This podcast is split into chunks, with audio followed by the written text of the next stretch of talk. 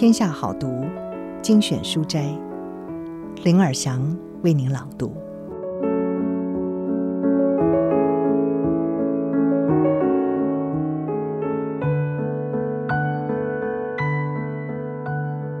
今天要为您朗读的是《好想与努力的你分享》，作者是黑幼龙，他是中文卡内基训练的创办人。以鼓励人发挥潜力、建立沟通力、竞争力的一系列课程，至今影响整个华人世界至少五十多万人的工作、婚姻、亲子关系等。曾经被《天下》杂志选为台湾四百年来最有影响力的两百位人物之一。从青少年、上班族、家庭主妇、企业主管到经营者，都因为他。而有不一样的生命。走过八十年岁月，黑幼龙在这本书中分享他人生中最珍贵的智慧，那就是在关键时刻做的选择，身处劣势也能够翻转向上，让生命闪闪发光。今天的书斋是：比抱怨更有力的是选择。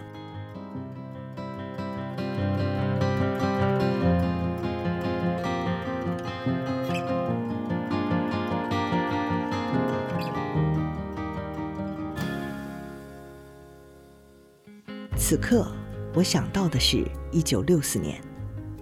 这一年是我的出头天，是一个关键时刻，是一段涵盖了我好长一段时间的蜕变过程。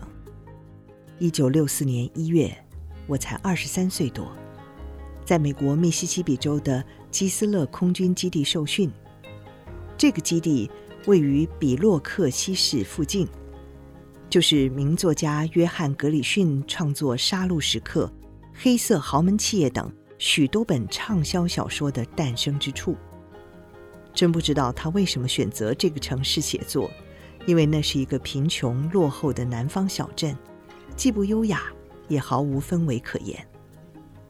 一九六四年，那是披头四首次访问美国的年代，那个时候，美国大部分的电视机还是黑白的，我们在台湾还没有电视，越战正开打。比洛克西海滩还不许黑人进入。那一年，美国总统选举，詹森大胜高华德。对了，我忘记问你了，那一年你可能还没出生吧？但这一切都不是关键，关键是我在一九六四年站起来了。我能去美国念书，真是别有一番滋味在心头。那个时候，我是一个空军中尉军官。第一次出国，全家人，还有五六位空军通信电子学校的同期同学来松山空军机场送行。记得我是最后一个上飞机的，在机舱门口，我脱下军帽，向在候机室内看也看不到的亲友同学举帽挥别，姿态好像一位高官大使，但我好像比高官还兴奋。别忘了，我才二十三岁。而且是班上同学中第一个考取公费留美的。虽然那个时候很多年轻人也差不多在这个年纪就去美国念书了，但他们多半都是努力争得资格去的，实至名归的。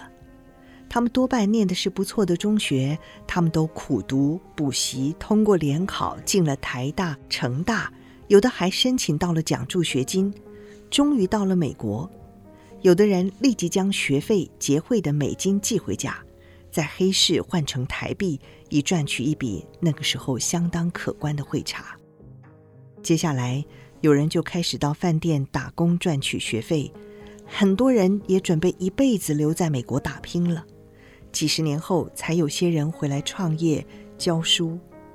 总之，他们无论是有先天优势或后天求学经验，到了美国后，不免又要开始一段辛苦的岁月，而我走的却是一条奇异之路。我没有进建中或师大附中，更没有进台城、清交等大学，但我却在意外之间抓住了一个念头，让我踏上了美国。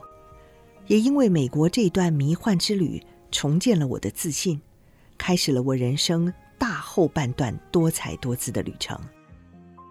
惨绿少年时期以后，再跟你谈谈我的小学、中学的求学经验。此刻我只想说，我遭受各式各样的打击的时期，比一般人都来得早。我们住的眷村就是现今大安森林公园的所在地。那个时候既不是公园，也没有树木，那是一个吃一碗阳春面都相当过瘾的年代。那是一个在自己家里常能听得到邻居家讲话声音的年代。每天要走好远的路上下学。那个时候，初中就有联考，我没考上，最后进了一个初级农校。后来大同中学候补录取了。却因为农校的学费已经缴了，不能退，爸妈就干脆让我在农校念下去。他们好像真的觉得很快就要反攻大陆了，读什么学校已经不重要了。你要知道，那个时代能够进什么中学，几乎就可以推测他未来一生如何了。也就是一个人十二岁就定终生了。高中我进了桃园农校。升高二的时候，数学不及格留级，于是休学打工，真的很没有面子，不知道该到哪里去。后来投笔从戎进了空军，二十岁不到，开始了不知前途在哪里的职业生涯。你可以想象我那时候的样子吗？好像真的是走投无路，直到一九六四年那一个关键年头的到来。那一年是一个不一样的里程碑的开始。一九六零年，我从空军通信电子学校毕业后，在桃园机场当雷达维护官。那个时候，一般大学生毕业后的月薪是两千元左右，我们少尉军官是两百元。怎么样？难以想象吧？更没有办法想象的是，不知道未来前途在哪里。因为十年、二十年后，可能还在做同样的工作，拿稍微多一些的薪水，大概只多几百元吧。记得有一次，有位邻居到我们家来跟爸妈聊天，他说有一位同事来拜托他帮他妹妹介绍一位男朋友，而且表明什么工作的人都好，只要不是军人就可以了。讲完后，还摆出一副无语问苍天的态势。原来他正好想帮他的弟弟找一位女朋友，但他弟弟是位军人。他说话的时候，怎么没想到我也正在屋里呢？这类事情多的是，不想多讲了。反正你懂得就好。从英文能力建立自信心。记得史丹佛大学的柯林斯教授曾经在《从 A 到 A Plus》书中说过。经营人生与经营事业一样，最大的危险不在于可能会失败，最大的危险是在于我们不知道或忘记了我们是怎么成功的，有什么特长。那段时间，我抓住了自己少有的一个特长，那就是英文能力。我本来也没有想到过这个观点，要不是今天想和你谈谈我的这一段关键过程，可能。也没这个联想。即使此刻与你分享这个领悟，除了心怀庆幸感恩之外，心中仍然依稀记得当年我抓住了这个关键，是蒙到的，是运气好。但愿你跟我不同，但愿你看完了这一段后，能够主动的、刻意的思索自己什么事做得最好、最快、最顺，然后。朝这方面下功夫努力，而不是碰运气。记得在空军当学生的时候，和念中学时差不多，门门功课的成绩都不好，尤其是数学、微积分，简直像是在念天书一样。只有一门课我很喜欢，分数也常常很高，那就是英文。我不喜欢学文法，背英文单字。但是我好喜欢学英文，说英语，尤其是看英文电影，像詹姆斯·迪恩演的《天伦梦觉》，拉娜·透纳演的《冷暖人间》，星期天在冈山的电影院里看完了一场后，我会先躲在厕所里等第二场开始，我再溜出来看第二次。有的时候中午进电影院，出来的时候天都黑了，看着中文字幕，听着英文对话，配上剧情与演技，你相信吗？我的英文就这样一直在进步中。我也好喜欢听英文歌曲。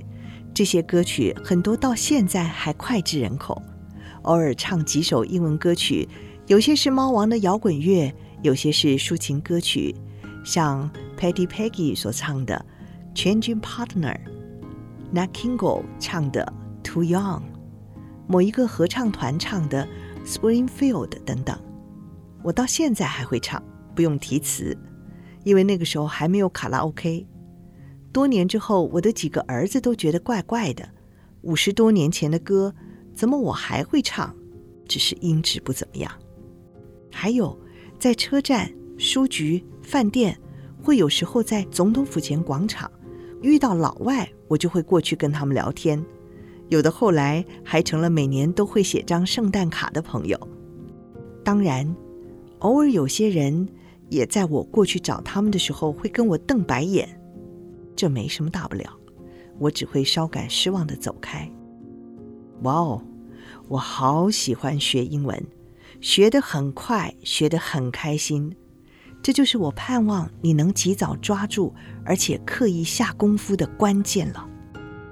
从空军通校毕业后，我一星期有三个晚上去补习班学英文，我必看每期的英文版读者文摘，常常听。Armed Forces Radio Taiwan，也就是现在的 ICRT 的电台前身，还有赵丽莲教授的空中英语广播节目，看英文发音的电影，虽然还是会看中文字幕，但好像懂的部分越来越多。黑胶唱片的英文歌曲更是大量的不断聆听，渐渐的，我的英文进步了很多。几年后，我报考空军的留学考试。包括一般的英文笔试、口试，还有美军顾问团老美的口试，我都一一过关。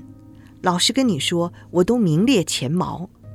在一九六四年一月，我还记得是大年初五，我搭上飞机赴美留学。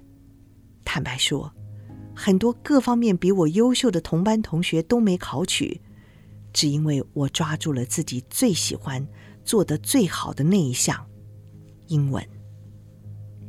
自信是建立人生的基础。其实，在美国的那一年，专业方面并没有学到什么，但却是帮助我从一个失落的、觉得一无是处的青少年，开始体认到自己也可以成为一个有用的人的关键年代。掌握自己的优点，下功夫，投入，重建了人生的基础——自信。感觉上就是，哦，原来我还是一个有价值的人呐。最宝贵的是，这种自信的感觉会持续下去，会延伸到其他很多方面，像是在工作中的成就感、创业的勇气、交女朋友、组成快乐的家庭、参加社团活动等等等等，在在都因为自信而乐在其中。甚至包括四十七岁的时候还敢创业，创办了中文卡内基训练。从美国回来后，我参加过两次大专生夏令营，不知道为什么，可能是由于在美国的这次经验提升了自信。我与这些大学生在一起交谈、跳土风舞，在萤火晚会中谈年轻人的苦闷，谈世界趋势，一点矮他们一截的感觉都没有。还交到了多位现在还有联络的好朋友，其中一位台大四年级的学生李百林，她后来成为了我的妻子，至今与我一起走过五十二年岁月，生了四个孩子，并且有十个孙子女。由于英文好，在空军最后的三年，我担任的是外事翻译官的工作，视野借此拓展了，接触面扩大了。有一次向美国国会议员做完简报后，当时的总司令赖明汤还特别要我进他的办公室，当面加冕一番。由于英文好，也因为有机会接触到很多人，要退伍的时候，有好几家公司要我去工作。后来我选了美商休斯飞机公司，后来转行到光启社，制作电视节目。我想，这都与自信有关。四十二岁的时候，还有兴致去美国念研究所；到了四十七岁，还神奇的创业，开始中文卡内基训练的事业。背后推动的主要力量，必定是自信。与你分享了这个关键因素。一点都不是想要炫耀。人能够领悟到什么是自己做的最好的事，下定决心去做自己擅长的事，采取行动去做自己做得更好的事，实在是人生的转捩点。与你分享这一点后，我的心情舒畅多了。要是我们都常能掌握这奇妙的感觉，多好！怎么样？你愿意想一下吗？